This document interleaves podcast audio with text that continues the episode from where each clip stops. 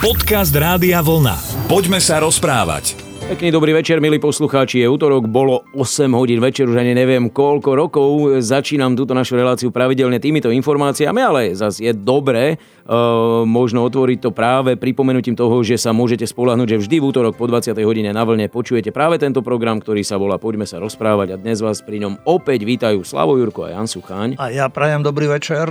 Ešte máme 14 dní do relácie, ktorá takisto je neudeliteľnou súčasťou našej koncepcie a to je relácia o vás, o vašich životoch, o vašich dobrých a možno aj tých menej dobrých skúsenostiach, takže cez Rádio Vlna a sekciu v reláciách Poďme sa rozprávať sa s nami môžete prostredníctvom formulára spojiť a tam napíšete pokojne v krátkosti, čo vás možno dnes ťaží a chceli by ste ten kamen zo srdca hodiť a pomôže vám práve to, že sa o tom trošičku porozprávame. Prípadne čím sa chcete pochváliť, možno ste sa oženili, stali rodičmi alebo prežívate nejakú inú takúto krásnu emóciu, píšte a my radi o tom pohovoríme vždy na konci mesiaca v rámci relácie. Poďme sa rozprávať. Dnes ideme o chvíľočku na niečo iné a myslím si, že tiež to bude spojené predovšetkým s dobrou náladou. Poďme sa rozprávať. Janko, ahoj, ešte raz dobrý večer ti želám. Rovnako aj ja tebe, aj všetkým poslucháčom ešte raz. Vrátim sa k tomu, o čom sme hovorili v tých predošlých reláciách a síce o vďačnosti, o, o takej tej snahe naozaj prejaviť nejaké gesto prírode za to, čo všetko nám dáva. A ja som to chcel urobiť, predstav si už skoro od konca augusta alebo od prelomu augusta, septembra obchádzal som rôzne zariadenia, pretože sa mi zdalo, že pri ceste nevidím a na tú dobu už by som povedal, že by to tam malo byť. Tých predávačov burči, ako mal som na neho neskutočnú chuť tohto roku ani deci burčiaku som nevypil, nikde som ti ho nezohnal. No vidíš, keby som bol býval vedel, som ti mohol doniesť. Ja som práve včera dostal 2 litre. Aj som myslel na vás, že vám to donesiem, ale reko ste pracovne, sme všetci Áno, zaujatí. a vybuchlo by ti to už na zlatých a, a, pieskoch. Vybuchlo by mi to hneď začať aj možno. A tak Burčiak je tiež takou, takým prejavom vďačnosti vlastne a to vraj je rozšírené najmä na juhozápadnom Slovensku a Maďarsku a v Dolnom Rakúsku a na Morave. Je to pochutina, nie je to alkoholický nápoj vlastne, ale má do seba niečo, najmä ja, keď som prišiel do Pezinka po vojenčine 1978 roku za kaplána, takže tam som začal stretávať sa v podstate aj s Burčiakom, aj samotným vínom a vinármi a ich pivničkami a tak nás pozývali mnohokrát aj s kolegami ako k ním na návštevu, takže mm, tam som začal trošku aj spoznávať druhý vína. Doma sme mali nejaký samorodák, alebo neviem, ako sa to robilo. Detko aj s otcom to robievali, že mali nejaké 10-15 litrové fľaše a, a tú šťavu, ktorú dostali vlastne z lisovania hrozna, tak dali do týchto fľaš, zalepili to alebo zatvorili to takou veľkou hrubou zátkou. V tom bola diera a do tej diery dali takú banku, do ktorej naliali vodu a sledovali, kedy to začne vlastne kysnúť a tá, tá voda tam žblnkala potom a na základe tohoto e, zisťovali teda, že či to treba zohriať, dať bližšie niekde k nejakému zdroju tepelnému alebo či je to dostačujúce a tak. A vo vedľajších žbánoch mávali tiež niečo podobné, čo bolo pripravené len na burčiak. Hej, že keď, keď to začalo bublať, ja neviem, 4-5 dní, alebo ja neviem, koľko trvá, kým sa burčiak urobí taký ako taký dobrý, aby bol pohodový a sa dobre e, ako šmíkal po jazyku a tak, ale ostatné, čo mali, tak to mali akože potom odložené na víno. Ja, ty si iný znalec. Ty 1,5 minúty rozprávaš o takýchto veciach, tak to, to nie, že tebe majú nosiť. Ty to môžeš pokojne vyrábať, ale nemáš toľko hrozná. Nemám času ja toľko. Na záhrade. A, no dobre, takže vedel by si ty vieš rozlíšiť, lebo to je to, čoho ja sa vždy bojím, že ľudia hovoria, keď už kupuješ veľmi skoro, tak to znamená, že sú to nejakí podvodníci alebo kšeftári a nemá to s burčiakom nič spoločné. Ty vidíš farbu a hneď vieš, že to je fake? Vieš čo, tak ono isté, že je dôležitá aj aróma, aj naozaj tá farba a tá farba by mala byť nejaká taká uh, žltá, krásne čistá žltá. Niekde možno trošku až tak dozelenkavá, ale to nie je nejaká taká závara tomu. Je už horšie, keď ten burčiak má hnedú farbu. To už je, to už tam je podozrenie, že doviesť čoho všetkého to je. Je tam dôležité isté aj odhadnúť ten čas že koľko dňový by mohol byť a mal byť tak um, iste ja, ja to tiež neviem nejak tak posúdiť, alebo čo, čo trošku tak možno viem, že niektoré tie burčiaky sú také voňavé. Hej, to je z muškátu, alebo ešte z neviem akého veltlin, neviem ktorý druh vína je taký, ako, ale v tom čase, keď ja aj v tom pezinku som bol, tak nebolo veľa druhov vína, to, alebo hrozna. To až potom vlastne po 89. sa začalo pestovať aj rôzne druhy, aj hrozna, ale aj, aj teda rôzne druhy vína sa začali vyrábať. No a si ználec aj čo sa týka obsahu alkoholu v burčiaku, že jedna fľaša, koho má položiť? Jeden, jeden liter ženu a dva litre muža? Alebo ako? Vieš čo, nie, neodporúča sa takto. Ono, že vraj v priebehu e, sezóny by si mal vypiť toľko burčiaku, koľko máš v e, tele krvi. Tak denne, čo ja viem, max aj pol litra je veľa asi, to nejaké 3-4 deci asi to už je na škodu asi skôr, keď ako človek je opitý z toho. Ale zase pre potešenie ja hovorím aj pre príjemnú náladu a pohodu, lebo spomínal som to vinobranie a to si pamätám, že to bývala veľká slávnosť napríklad v Pezinku, potom rok to napríklad bolo v Modre, potom to bývalo, myslím, že vo Svetom Júri, že ne, nebývalo to každoročne. Hej. Teraz možno, že to už robia všetky si tieto oblasti. Každý chce nejak práve zúčastniť sa na tom, alebo aj prizvať hostí a ľudí, aby ľudia boli na tom účastní. A je to aj určitý taký druh socializácie, by som povedal, ľudí, stretania sa ľudí a kamarátstva, priateľstva a pohodička. Mhm, takže toto ja robím zle, lebo ja som si tú krv nevymenil za jednu sezónu, ale za jeden týždeň. No. Ja, za Vianoce len akurát. Na Vianoce. To už nebol Burčiak, vidíš, lebo to je Burčiak je od 15. augusta vraj do 31. decembra, tak ešte aj na Vianoce si mohol si si dať. Poďme sa rozprávať. Ako si to myslel tým, že Burčiak je prejavom vďačnosti? Ja som práve narážal na začiatku na to, že som sa chcel poďakovať prírode, že dám tým hospodárom a všetkým tým vinohradníkom nejak trošičku len zarobiť, že si to kúpim, ale že Burčiak je prejavom vďačnosti, tak potom čo je víno? Však víno musí byť potom ešte o 2 stupne vyššie. Dobre, ale to je skôr prejavom vďačnosti úrode a vinohradom a vinohradníkom, a nebo požehnalo a e, vinohradníci dorobili. A teda, že tak ako aj sú iné dožinky, bývajú zasa za obilie alebo ja neviem čokoľvek. Dneska už všeličo sa oslavuje akože za úrodu. Takže toto bolo prejav vďačnosti vlastne ako prírode ako takej, čo všetko v priebehu toho roka, povedzme, či toho vinohradníka, alebo vôbec tie vinohrady stretlo, či slnko, či dážď, či všetko jednoducho bol, čo zohralo úlohu pri tom, aby teda ľudia mohli mať e, hrozno a teda aj burčia Burčiak samozrejme. Ďalším procesom potom, ktorý pokračuje po Burčiaku je mušt to už je zasa o stupeň ďalej a potom pokračuje mladé víno a potom víno ako také.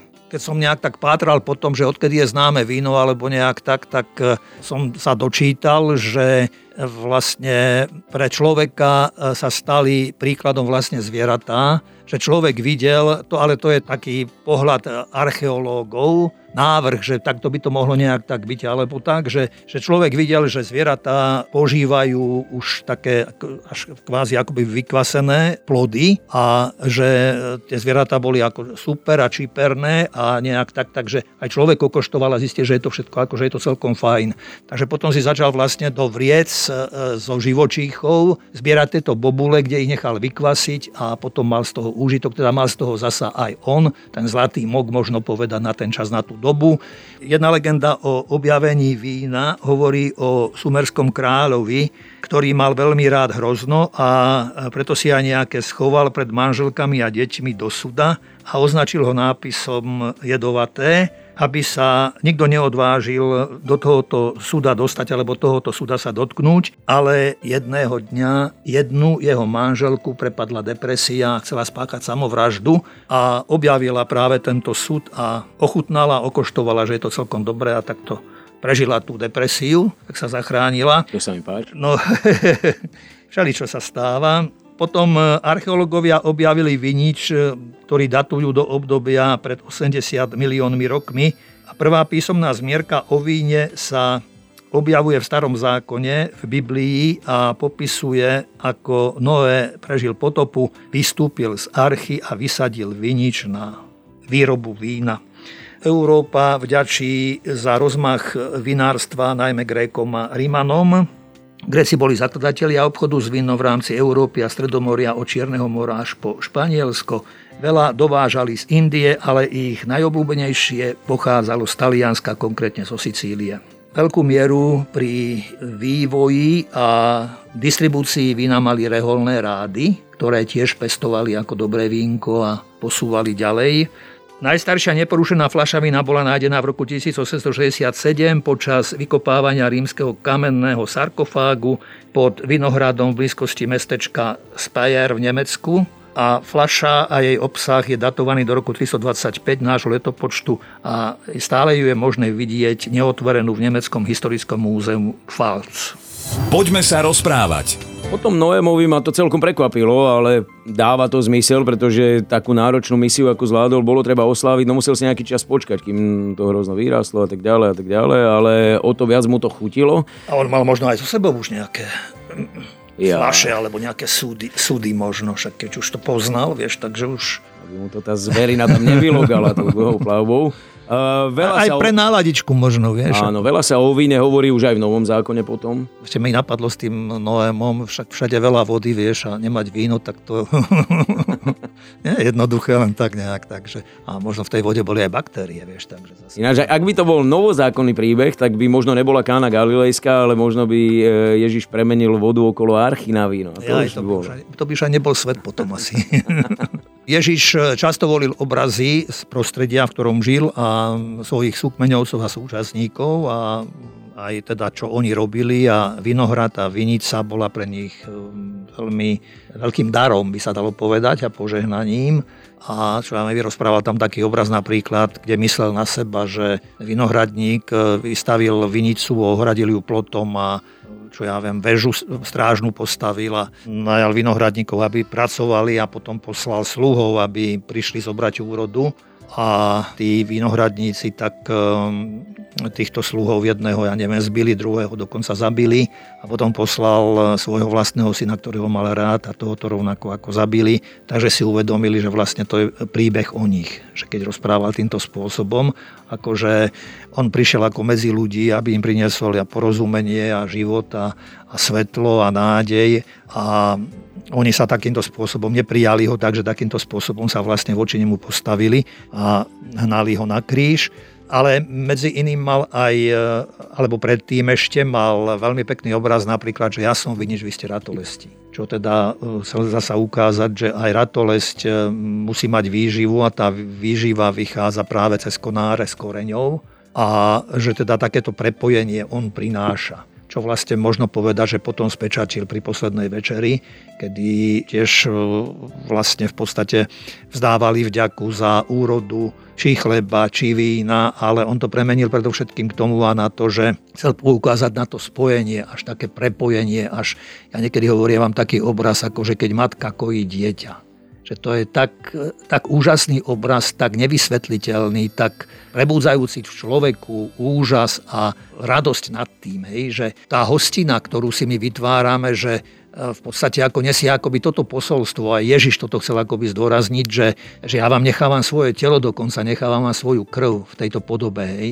podobe chleba a vína že ten príjem to je to, to čo, čo dáva život. Preto aj ja som vinič, vy ste ratolesti, kto mňa bude jesť, kto mňa bude piť, bude žiť že až takéto mystérium by som povedal, že to obsahuje povedzme aj ten Ježišov prísľub a aj vôbec tá posledná večera a to, čo všetko robil on pre ľudí a predovšetkým pre tých svojich najbližších.